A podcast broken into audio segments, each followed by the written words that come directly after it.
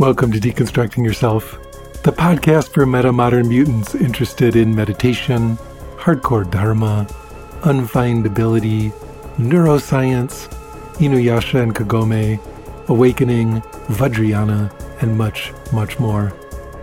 My name is Michael Taft, your host on the podcast, and in this episode, I'm speaking with science journalist, author, podcaster, and lecturer David McRaney.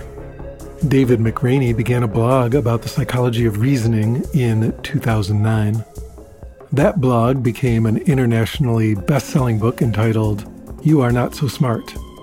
His follow up book was You Are Now Less Dumb, and his third book, How Minds Change, all about how people do and do not update their beliefs and attitudes as individuals and cultures, will be published later this year.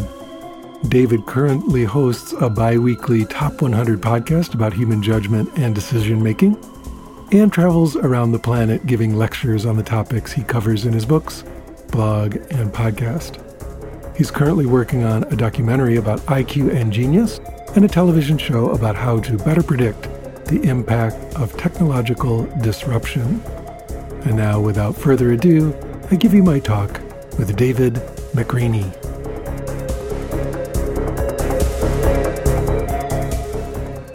David, welcome to the Deconstructing Yourself podcast. Oh man, thank you so much. As I was just saying before we hit the record button, I miss you, man, and it's great to hear from you again. It's great to hang out again.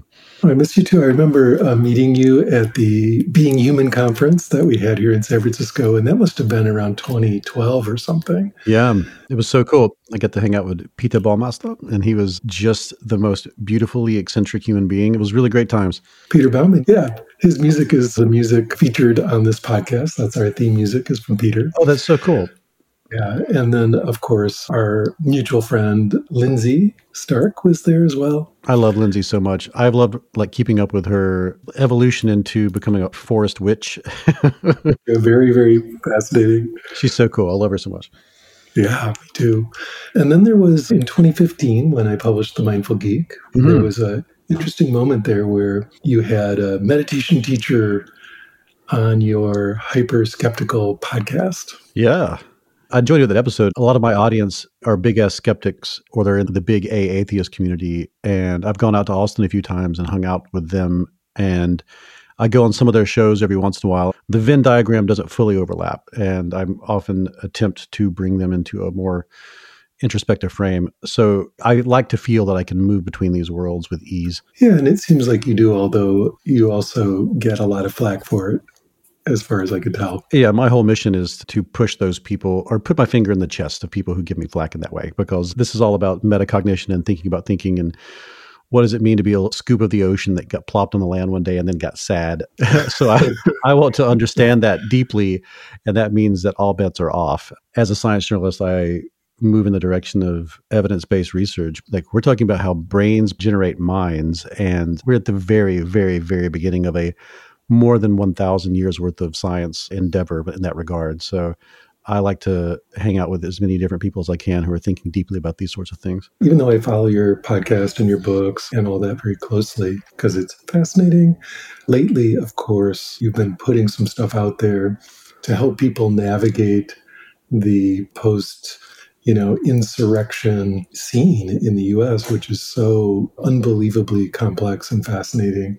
And on the show here, I've had guys like Erik Davis, you know, good friend of mine, brilliant cultural critic who has been reporting on, for example, conspiracy mm. theories forever, since the 90s at least. And, you know, he's been tracking the Q phenomena and talking yeah. about it intelligently and so on. And when I saw your most recent post, I was like, oh my God, this could not be a better moment to talk to David McRaney about what's going on and how we can understand it. And also, I mean, I think that your themes of what is cognition, what is a human brain, you know, what does it even mean to be human in a way, like going back to the Being Human conference, yeah, really belong on this show and with my listeners as well. So let's just dive right in and say, talk to me about what's going on here. what's happening? Okay, so to preface this, I've spent the last five years working on a new book about how people do and do not change their minds. And it sort of follows three themes. One is how brains even come to form their models of reality. Then the second part of it is how it changes not just through experiences, but through persuasion and bringing information in from other human perspectives, and then how all that scales up to social change. And I just want to interject here and say it's really interesting because if you read, for example, the main thrust of this podcast is meditation and awakening in a mainly Buddhist framework. And if you get into the philosophy, even beyond the veneer, just the very beginning of any of the philosophical stuff in that tradition. It's all about what is a valid source of knowledge? How can we know mm. anything at all? I mean, it's immediately into this same territory. It's very fascinating. So that's just a sidebar. No, that's great. I did not expect it to take this long to write this book, but partially it took longer because a lot of things started happening in the world, like what just happened recently in the Capitol. And it was apparent that I needed to understand that and it had to be incorporated into the story. And the other thing is that unlike my previous work, this was a very on the ground reporting book. It's uh, more akin to something like Jon Ronson would do, where you ride along with me as I spend time with a variety of conspiracy theory communities. I spend time with flat earthers, I spend time with 9 11 truthers, anti vaxxers. I went out before COVID. I would spend weeks with different people, different groups, people who were still in, people who just left. I also spent time with activist communities who go door to door persuading people or they have developed techniques for interacting with people one on one. Lots of different sciences who study all these things. I'd also spent time with people who had lived in cults and escaped cults and people who deprogrammed.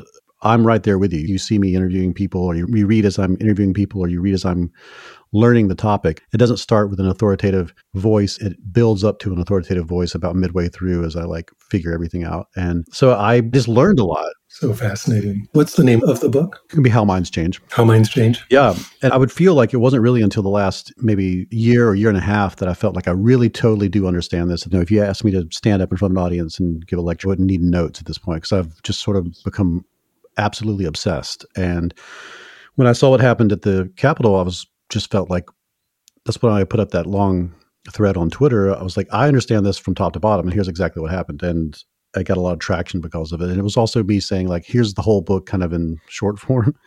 So, yeah, we could talk about that in any which way you want. I'm more into this than anything I've ever been into in my life, understanding how we update our models of reality, how we build them, and how we also resist doing that, and so on. The thing that grabbed my attention was you were talking about the difference between a topic, conversation, and a technique.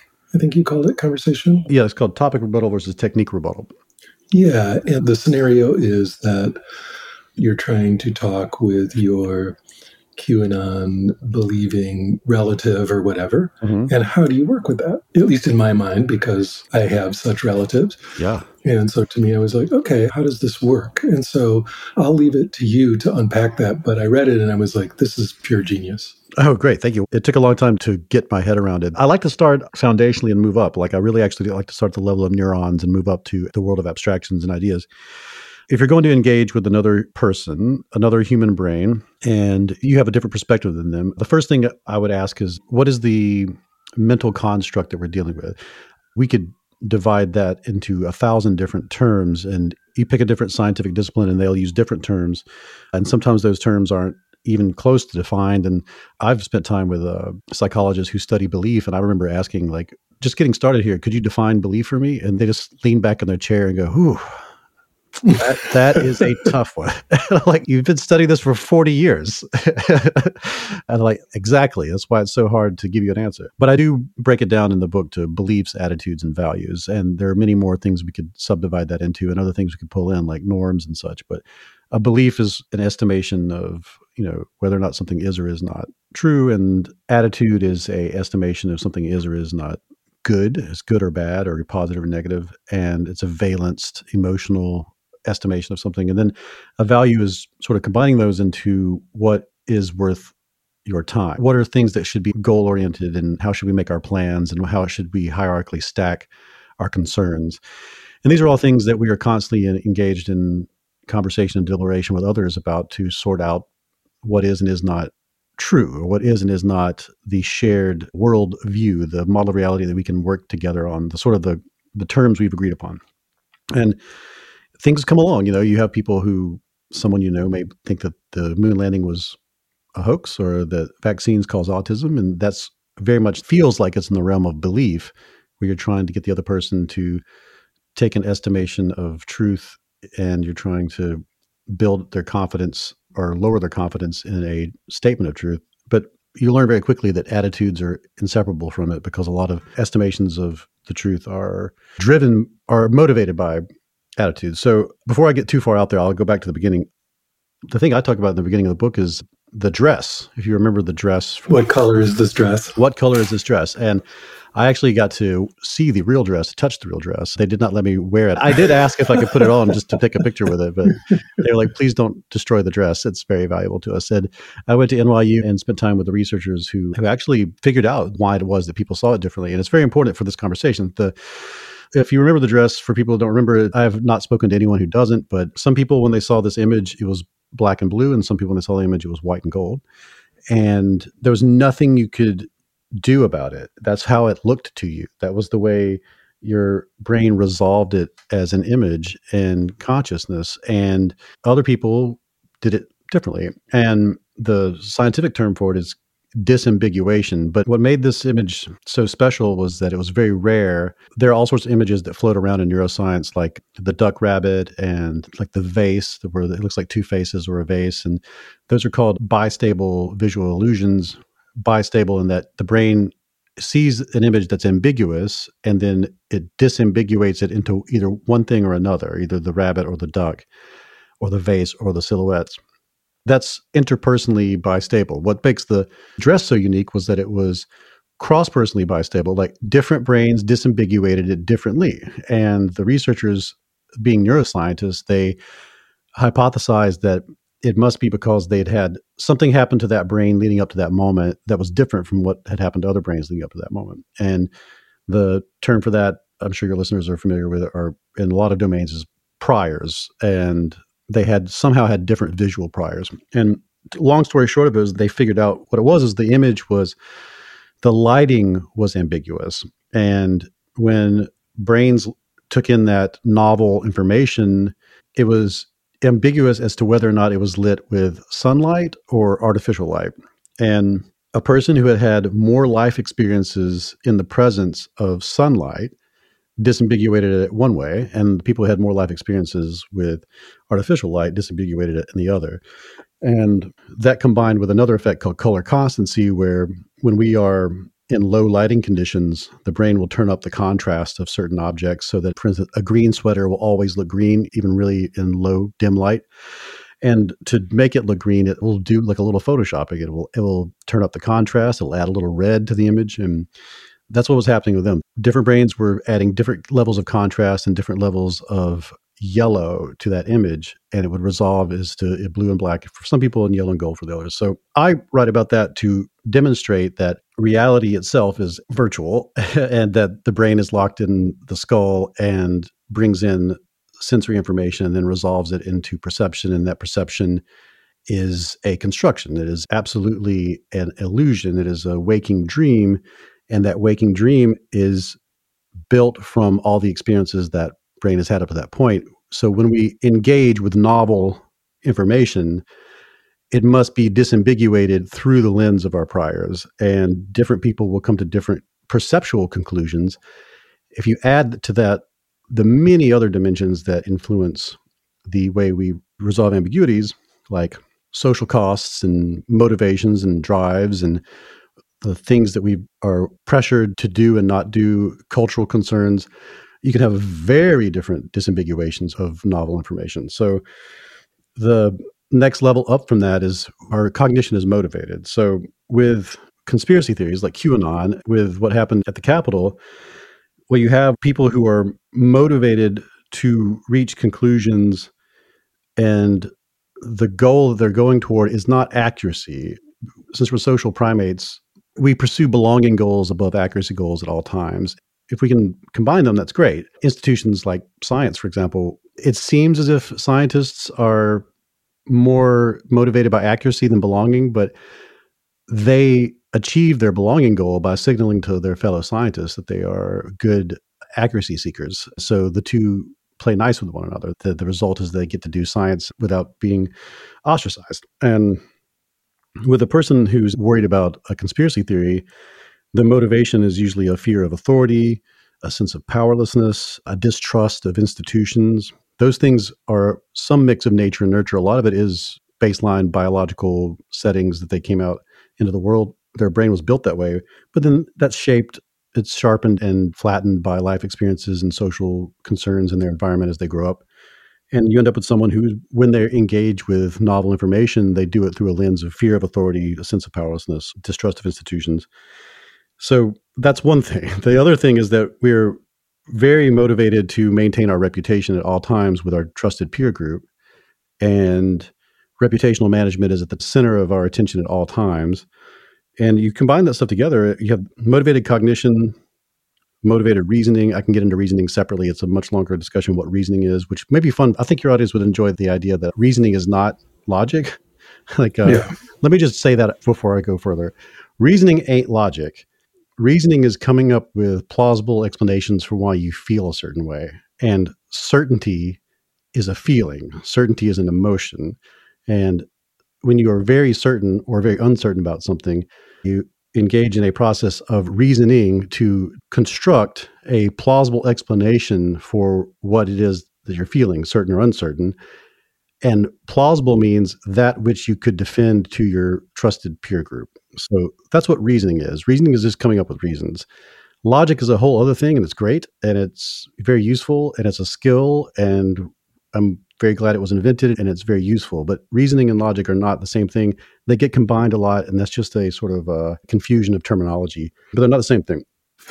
You know, a couple things that are real interesting here. One is we were talking about what is belief, and to me, in a non scientific way, I've always maintained that a belief is a thought that you have a strong feeling about. That's absolutely right. Like one of the scientists I interviewed for the book, Robert Burton, he calls it the feeling of knowing. It's funny to me. He's like, there are no good terms for it. So I just came up with that kind of mealy mouth expression. And it's just certainty. Like in his reckoning of it, there's a separate psychological module, a series of brain structures that work together to generate an emotional response in the presence of novel information or information that you're thinking about and deliver to you something you could quantify as from like zero to 100, a level of certainty you have about that thing. And information that gets encoded into the brain arrives via perception. You combine that with that feeling, and the downstream output of it is you believe it or you don't. And then you do it enough times and it becomes sort of a belief. But beliefs are not possessions. They're not like uh, baubles on a shelf. They're not like marbles in a jar. They're not like files in a computer. Belief is a process. And every time you engage in that process, the result is the feeling of I do or do not believe. But that happens anew each time you engage in that process. You don't go to sleep at night with a head full of beliefs. When the brain is doing the hard work of being conscious, is when you're tasked with making sense of the world. That's when you go through the process of believing or not believing things. That's very useful to understand when you are thinking about persuasion or you're thinking about education or something like that, is that you're trying to encourage that process and encourage it to move through that process fully and introspectively and reflectively and to bring a person into a state of metacognition so that they can as best we can almost observe their own process of believing and that's really important for the work that I've been doing for the last few years. Yeah, it's just really wild to watch and watch it even in myself, of course, that these things are not about the ideas themselves at all, or at least very, somewhere way back there it was about the ideas, but now it's just a feeling you have and it's a, a strong emotional spike that you have around those words or around yeah. that set of ideas. And you're more like defending the emotion than you are the ideas. Absolutely. When, when someone attacks it. I put a study up today on Twitter trying to sort of prime people because I'm going to talk about this later in the week the way I started everything that I do was from the change blindness and choice blindness. And the famous study where they had people ask for directions. There's a person asking you for directions on a college campus, and then two people walk between you and that person carrying a big painting. And then one of the people carrying the painting switches out with the person that was asking directions. And the person who was giving directions only about half the time notices that the person they were just talking to is now a completely different human being. that's what got me into this whole career because I was like, oh wow, I bet that's true for everything. And it reminds uh, me of the the gorilla basketball thing. Yeah, Yeah, the same researchers actually. The same researchers later did the Invisible Gorilla. But there's a great recent study in Sweden. Swiss researchers they did it around the world, but they would have people fill out a survey. Or they stop them on the street and ask them how they felt about certain politically charged issues like welfare and immigration and stuff like that. And they would ask them, "How do you feel about this on a scale from one to 10?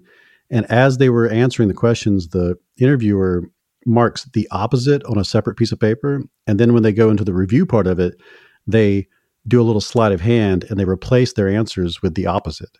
And then they hmm. ask the person, why did you answer that way? And they will dutifully defend and come up with explanations and rationalizations for the opposite of what they just expressed. Because at that point, now they're defending their reputation and their identity and their selfhood to this person. And the information they're basing that on is what's on the paper, but what they're motivated by has nothing to do with that. It has nothing to do with what the answers were. It has nothing to do with their stated opinion. It has to do now with can I make this person feel like I'm a trustworthy individual for having an opinion at all? And it's a, another testament to the multiple dimensions of what takes place when you are introspecting and having some sort of metacognitive experience, exploring your own attitudes and beliefs and values with another individual. It's reminding me of the famous prison camps during the Korean War, right? Mm. Where, in order to break the solidarity bonds between American prisoners of war, I think it was Chinese people who were running the prison camps would have people write seemingly innocuous essays mm. and read them aloud. And they would start with really minor topics but you had to read it aloud in public. And eventually they'd be like, well, you can get more food if you write an essay about, you know, what might be good about communism. Not, you know, why it's better or anything, but just advantages, possible advantages. And so people would do this and read it out loud. And it was the reading out loud that was the magic part of the formula because once they did that, they, just as you've been saying, they felt the need to defend what they yeah. had said in public.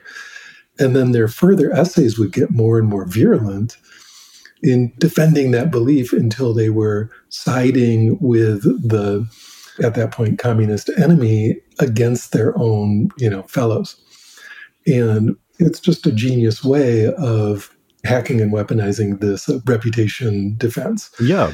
And recently I saw someone compare, you know, bringing up this historical fact and saying, and now with social media, the entire internet is an experiment in self radicalization. Yes. Right. So I'm just going to put that out there for you. It's 100% true. It's so important to come back to this idea that reasoning is not logic. I know that we have these cultural values around the idea of reason, you know, reason with a big R. We think of people in togas, we think of founding fathers, we think of all sorts of ideas. The, the Enlightenment. Yeah, yeah. And philosophers and psychologists use that term differently. And talking about it amongst lay people or just people who are into this, it can just become the semantic swamp of misinterpretation of what we're talking about.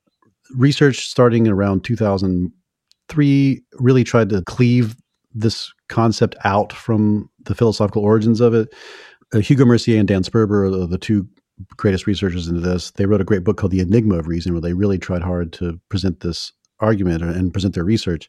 Reasoning, for the most part, is just coming up with reasons for what you think, feel, and believe, but that's not where it stops. As social creatures, we don't just do that in a vacuum. When you're in the shower coming up with what you're going to say to that person that you're angry at on Facebook, like the reasoning behind your argument is absolutely couched in the idea that others are going to see what you're going to say. Like you're thinking about how is it going to play on your own identity and how it's going to play on your own reputation amongst your trusted peer group.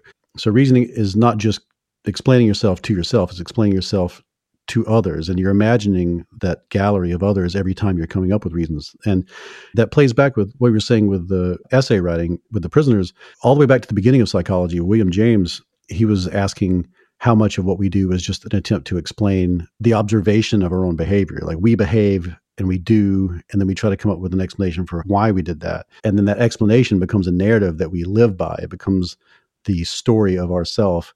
And he, at the very beginning, was asked how much of that narrative is fictional for the sake of creating a beautiful character to move around in a social landscape.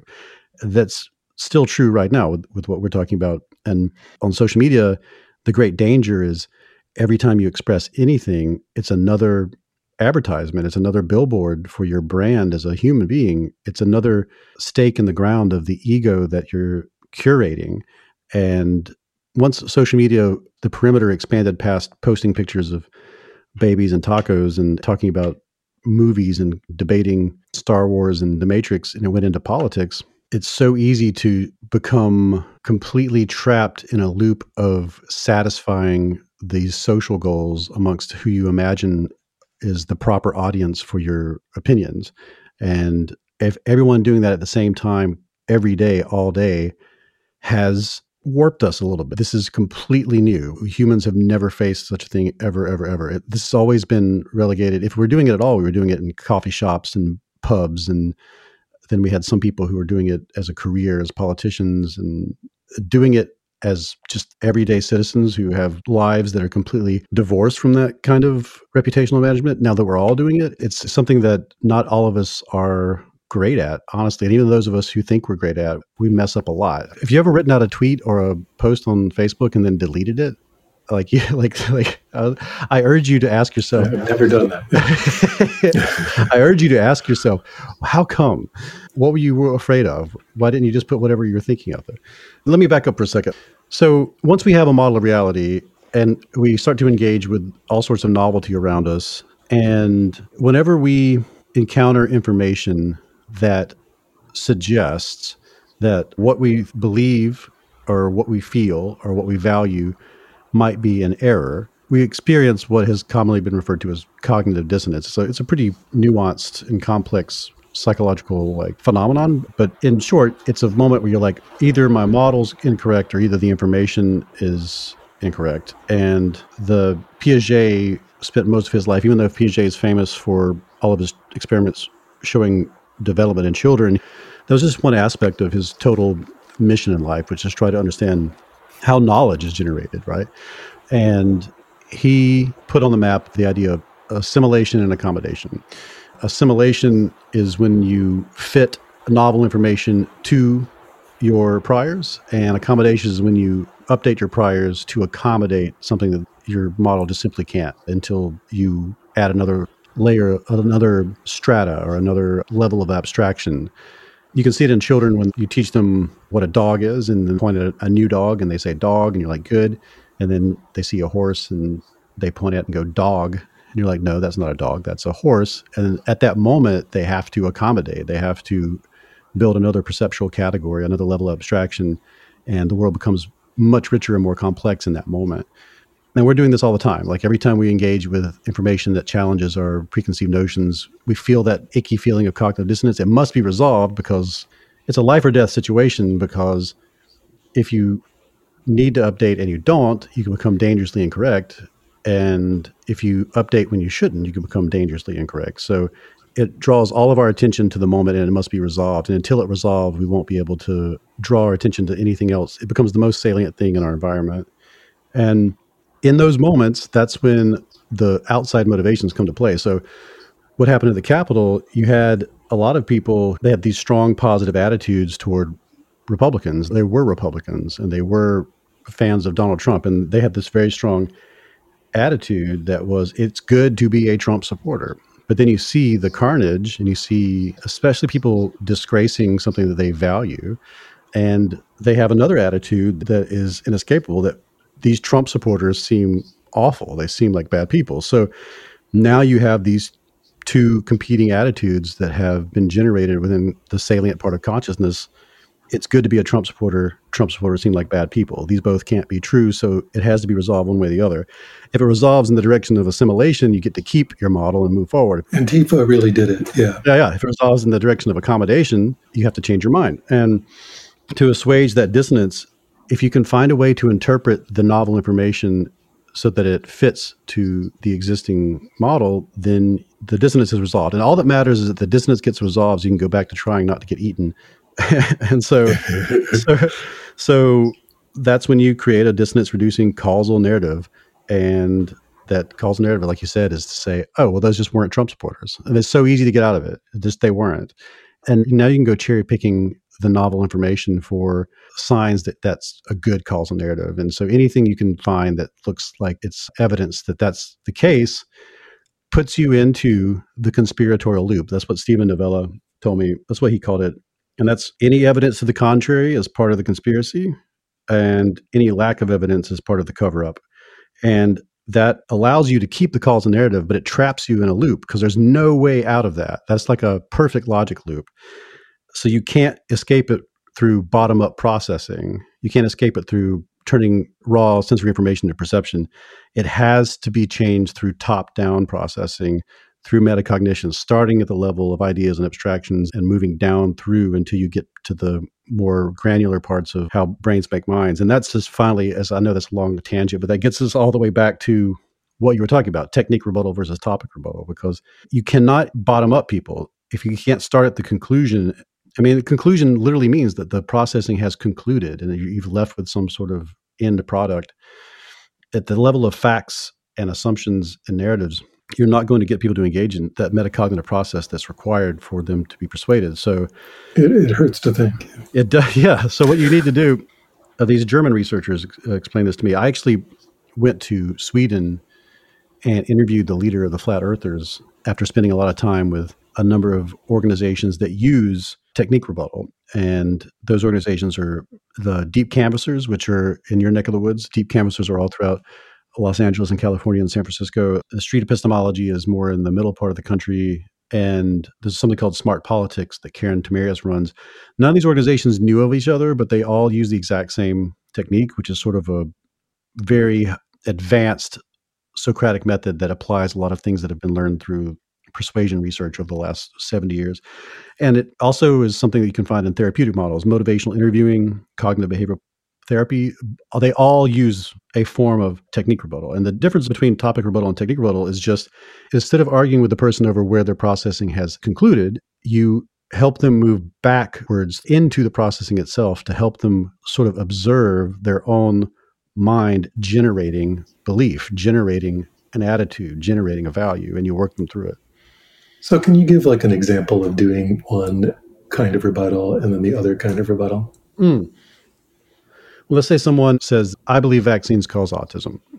And you say, well, they don't. And they're like, yes, they do. And so you say, well, let me. End of discussion. Yeah. probably most of us have an intuition that since we're engaging that person at the level of our own conclusions, since we're engaging that person on the other side of the veil, it feels like that's where we should butt heads. So you might go to Google and get a bunch of links. You might show them some papers, you might show them some videos, you might give them some breakdowns.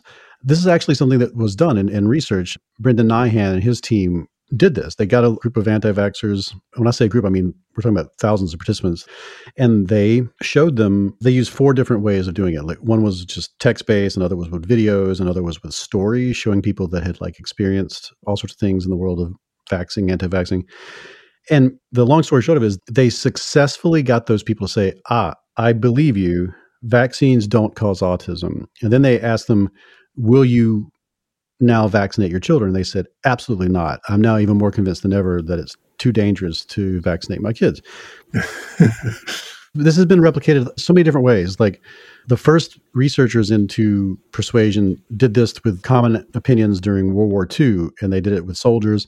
There have been people that have done this with capital punishment and all sorts of wedge issues. And it's also where the famous term the backfire effect came from. And all of these researchers are doing the same thing that a lot of us do is we're conflating beliefs with attitudes or conflating conclusions with attitudes. We're removing the sort of emotional aspect of what's happening because that person was motivated to what that person really is experiencing is a distrust of authority that is manifested in the state is going to hurt my child and inject a foreign thing into me from another institution that I also don't trust, which is science.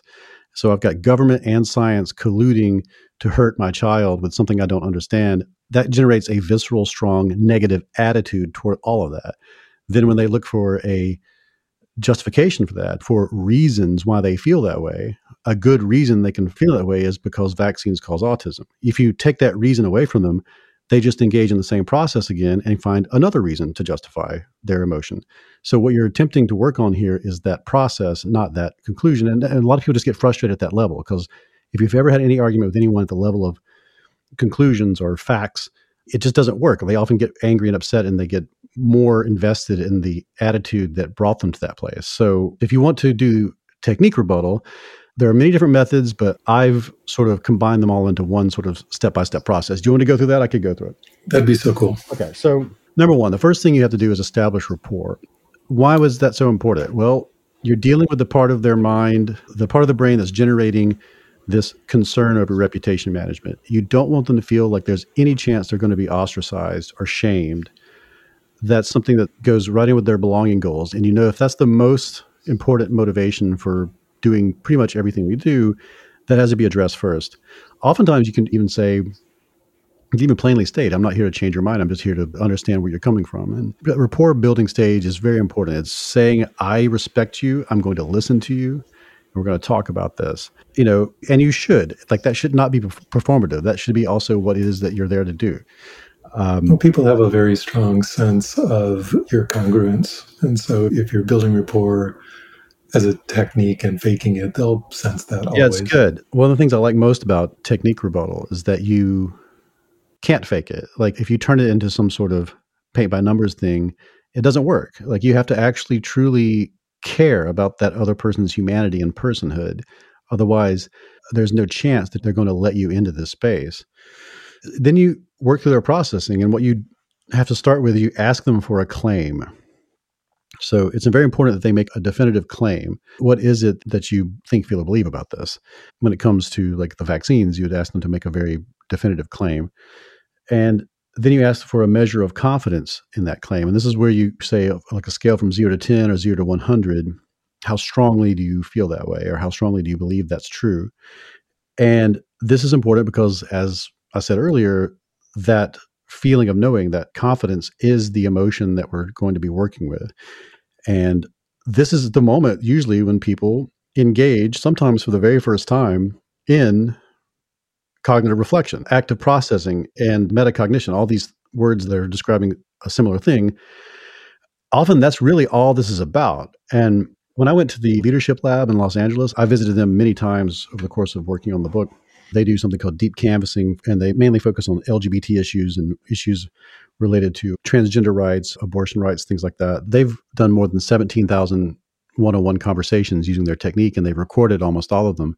And i went through their archives and watched a lot of them and it was astonishing to see people the moment where they ask them why do you feel that way? And let's put a number on your feeling. Like how sure you are about the feeling? Yeah that's the moment where you can just see something happen like you tell when someone's never really done it i think your work has so much to do with like this very thing, like meditating deeply. And I'm sure you're very familiar, and people in your audience are familiar with when a person is first introduced to that. It's marvelous and terrifying and otherworldly, destabilizing. It's so wild to think about thinking, and then to think about the fact that you're going to be thinking about thinking, and to start to get into that infinite recursion of that hall of mirrors of your mind. That's what happens often in these conversations. But if you've established rapport and you've been very open and honest with the person, they should feel exhilarated for a chance to explain themselves to themselves and by way of doing that to you as well. So you ask for a claim, you ask for a measure of confidence in the claim, and then you ask that next level metacognitive thing of what is the reasoning that supports that claim? Like, what are your reasons for thinking that? And it's important when you're doing this to note that the reasons that they come up with may not be the actual reasons. They may not know the reason why they feel that way. If you ask that anti vaxxer example, there's no way they're going to say, "Well, I feel this way because I have a base distrust of authority, and I uh, I don't like institutions.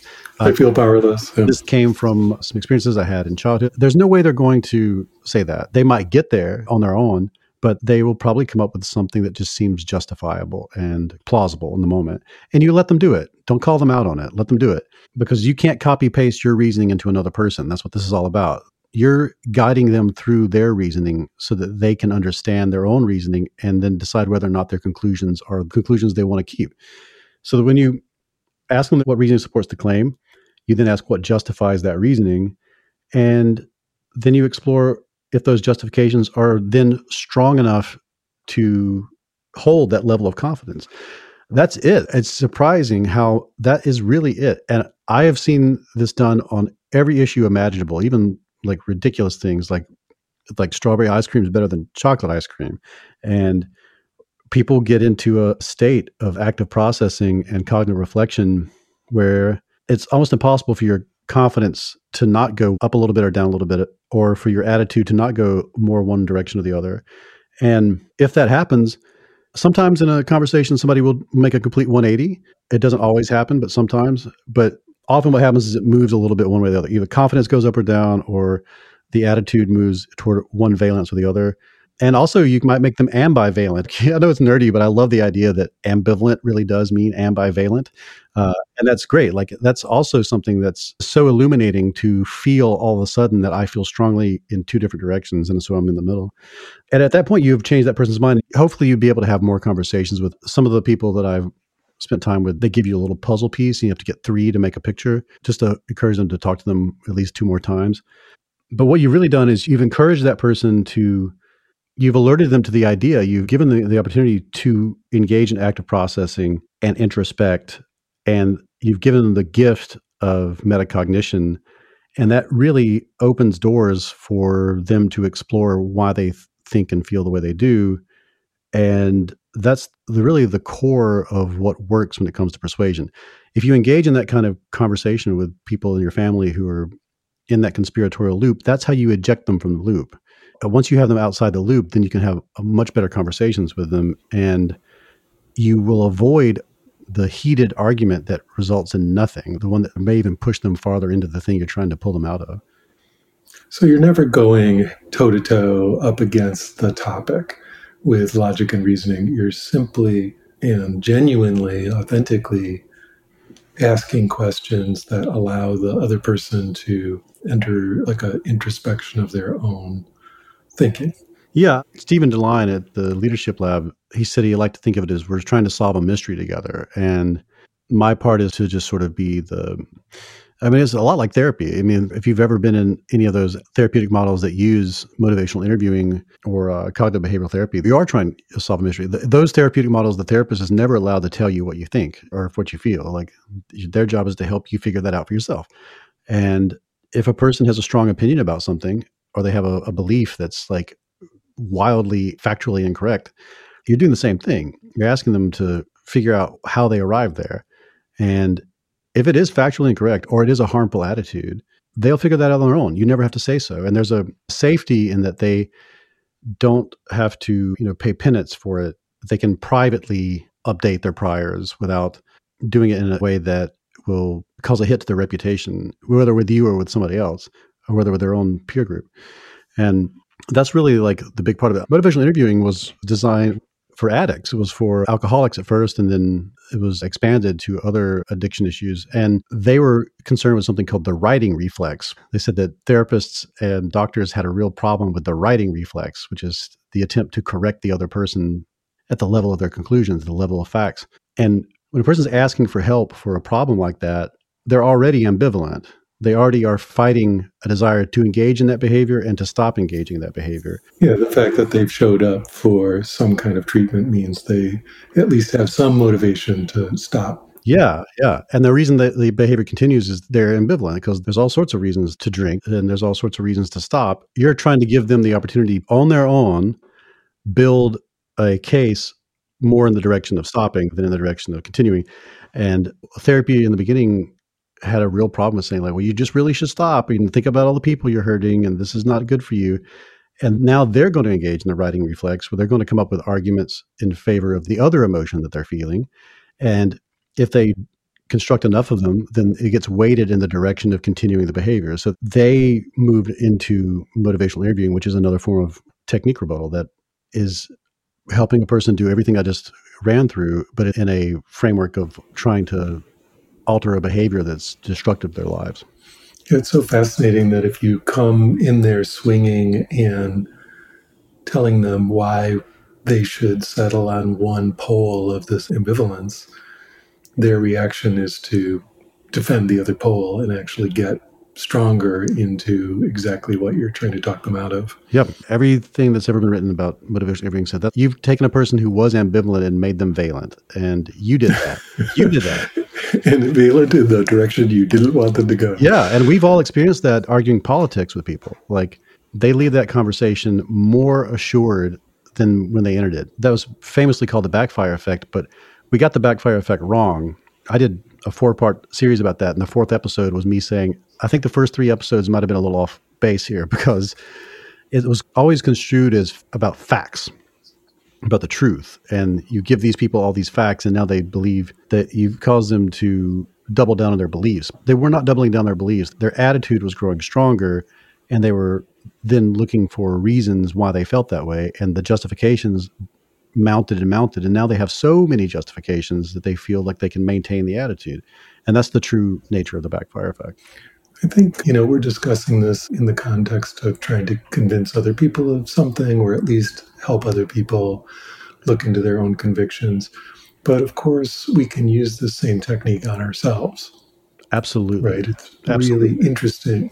And I'm curious in all your research, has that started to uh, really influence your own metacognition on your mind? So much. In fact, the way the book ends, I can give the way the ending here. Yes, I'll answer that in two ways. The first way is one billion percent yes. You know, it's the danger of getting into this is this is the danger of anybody getting into these topics is once you start trying to figure out what is the truth and are my beliefs valid and justified and am I disambiguating my sensory experiences into something if I accept that it's virtual, how much does it comport with what is or is not objective out there in reality that I can never truly experience?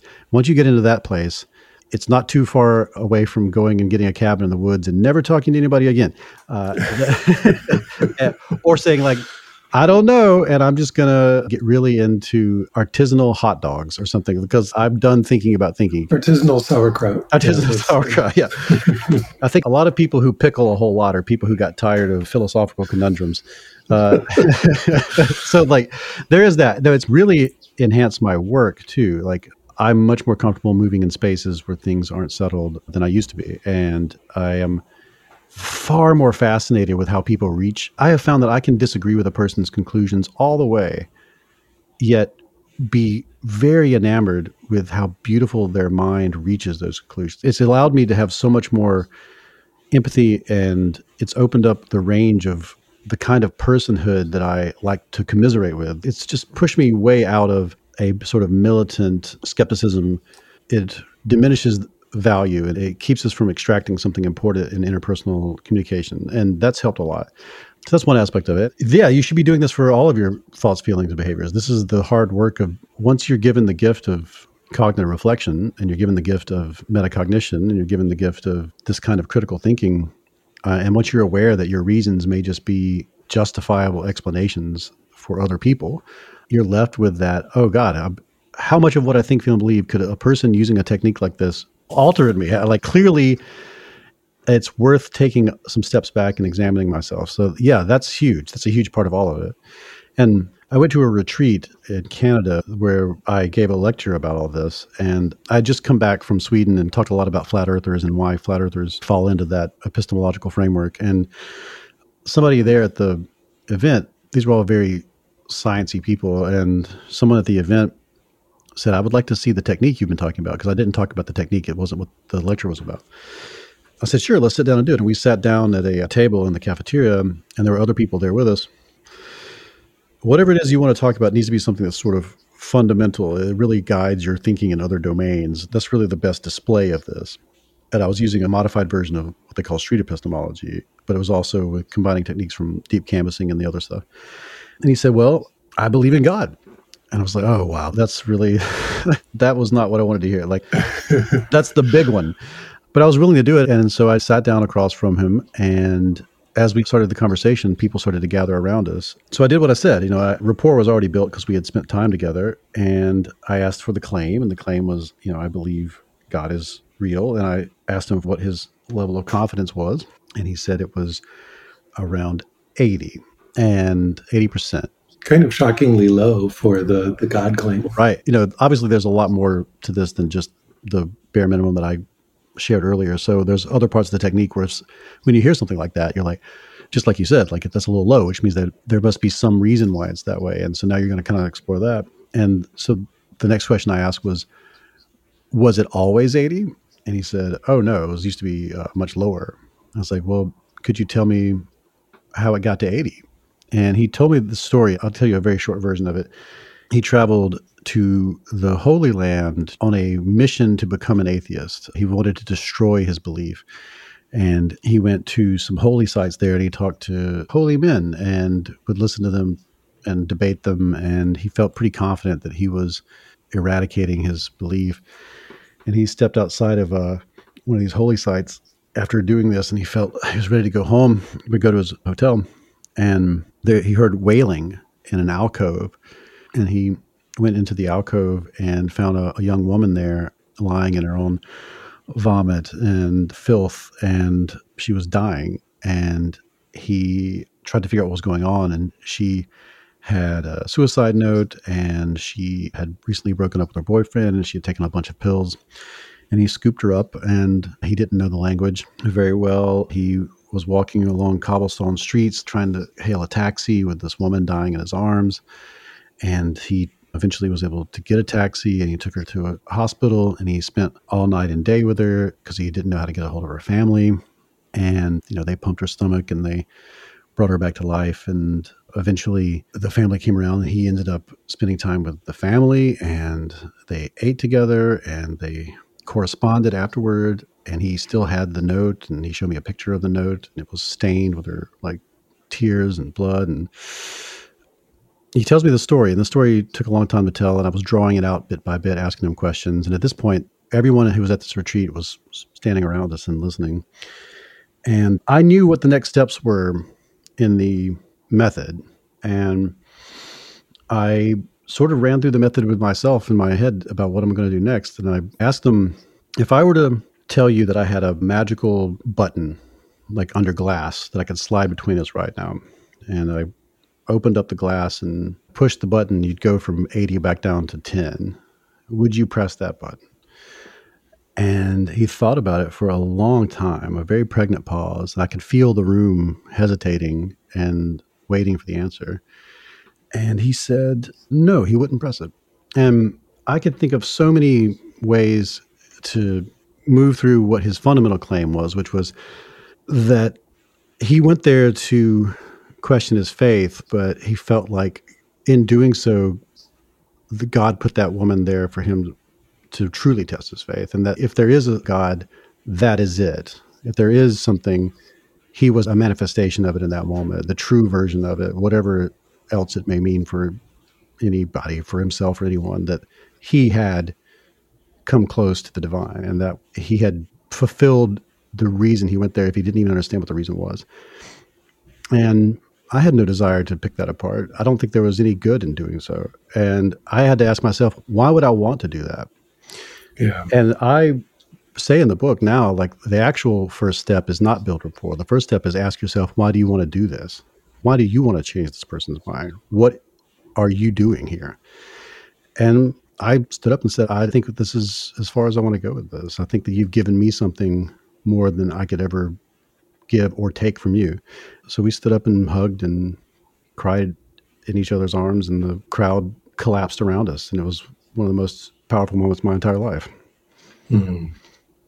So, beginning, you know, with that basic connection and humanity actually is the main step, is what I'm hearing. You know, just the fact of respecting the other person and having real openness and some connection it's powerful stuff and it's powerful both ways. It's not somehow just a tool we're using on another person. It's always works both ways. Yeah. It's so important to ask yourself if I'm going to leverage the power of 100 years of psychological research into persuasion in a way that is very effective, why am I doing that? What are my goals? What are the thoughts, feelings, and values that I'm exerting in this dynamic? And you almost can't help but change your own mind in just asking that question. I wouldn't want to give anybody this tool at the level at which I'm prepared to transmit it to another person without asking them to do that first.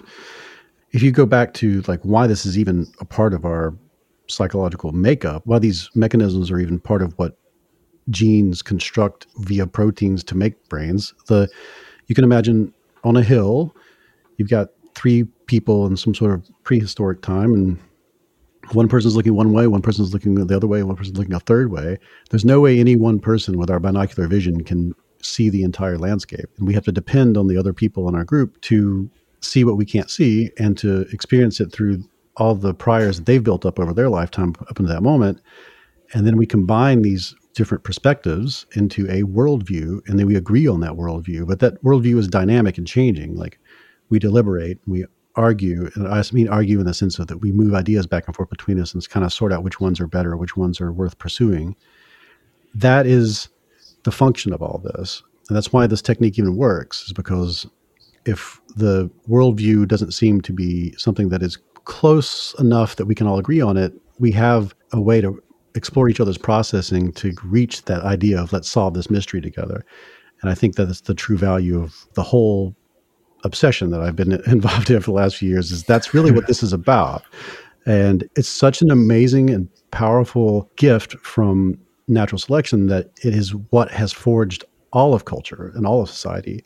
And as we gain new tools for building perspectives and building worldviews, it naturally is going to be something we have to contend with. And that's what we have here in this current moment is that that same ancient process is now being tasked with expressing itself in a very new information environment where I'm going to be examining your perspective with my perspective, but we are in such disparate situations geographically and ideologically that that can be very difficult and contentious because we aren't necessarily depending on one another for survival, even though in the end, I think it's evident we are. Yes. And this leads to the next thing I want to ask you, which is I'm sure you get asked a lot, but you know, I'm asking you to prognosticate here about you know where we're at in the states and the fact that there are you know essentially at least two and probably more like four or five major groups of different kinds of belief happening here that are very hard to reconcile mm-hmm. and very armored against each other mm-hmm. And almost like competing views of what's even true about a hundred different things. Sure. So, based on everything you're learning, like what's going to happen here, or how can we work with this? It's two different questions. What's going to happen here? What's going to happen is we will eventually build up a literacy for these new tools and the new information environment. There's no guarantee that we won't stumble along the way. There's no guarantee that it'll all hold. I mean, the entire history of our species is punctuated with moments which we didn't do a good job of that. Yeah, the new information environment idea is really compelling. You know, if you look at when the printing press came around and the giant wars that happened immediately after that, with people burning each other alive and yeah. so on. And then the radio comes around and you get, you know, massive disruption there we don't have a great record of dealing with these new information environments. Yeah, I'm hugely into Marshall McLuhan, and I hope anyone listening to this read The Machines of Man. I mean, he outlined very clearly what happens when we are given a new ability to trade information back and forth. The whole idea of the medium as the message is that at some point, the new medium becomes a new way to parse reality. And the shared reality that we experience will then meet it more than halfway and then that happens continuously as you're saying like language first then written word then printing press and then everything that came after from radio television and so on internet everything. Even vhs tapes fundamentally changed the way we thought about it. like the word rewind is metaphorical now. It's something we can use to express an idea that we couldn't express before. It was like i think it was immanuel kant invented the word angst. And so until then it's not like people didn't feel angst, but when we had a word for it that we all agreed upon, it really changed how we could pass ideas back and forth and then build on those ideas. Once you have a shared agreed upon term, you can build on that term and build much more complex levels of abstraction. This also happens every time we are gifted a new way of expressing ourselves and saying, here's my perspective, here's my disambiguation of the situation. And that gets pooled into that marketplace of ideas but it's not this seamless you know stream of enlightenment it's contentious it's always contentious because everyone is feeling multiple dimensional expressions of cognitive dissonance and struggling with whether to assimilate or accommodate all together at once. And we now are in a, this vastly complex society where just one town over from the other has a different worldview. And you have millions of competing uh, reality constructs that are all moving past each other like a swarm of jellyfish in the ocean. And it's complex.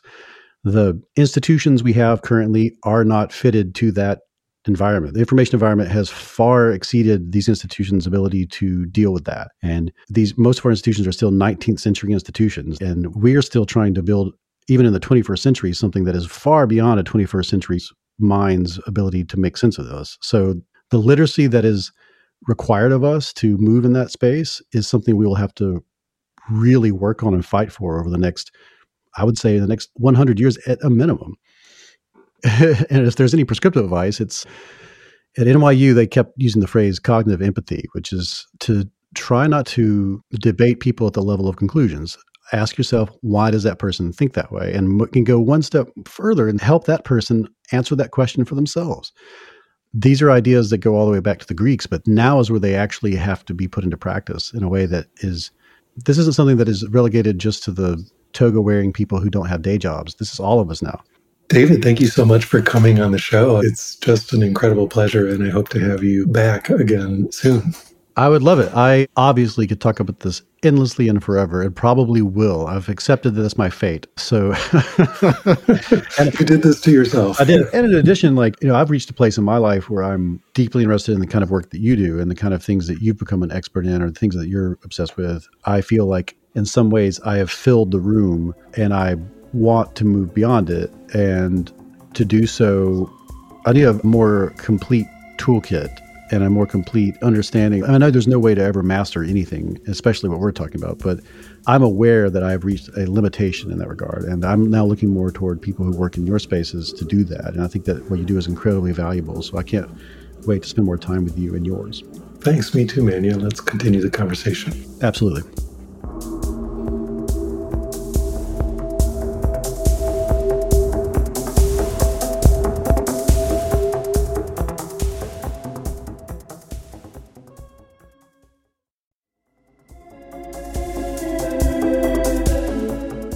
That's it for this episode of Deconstructing Yourself.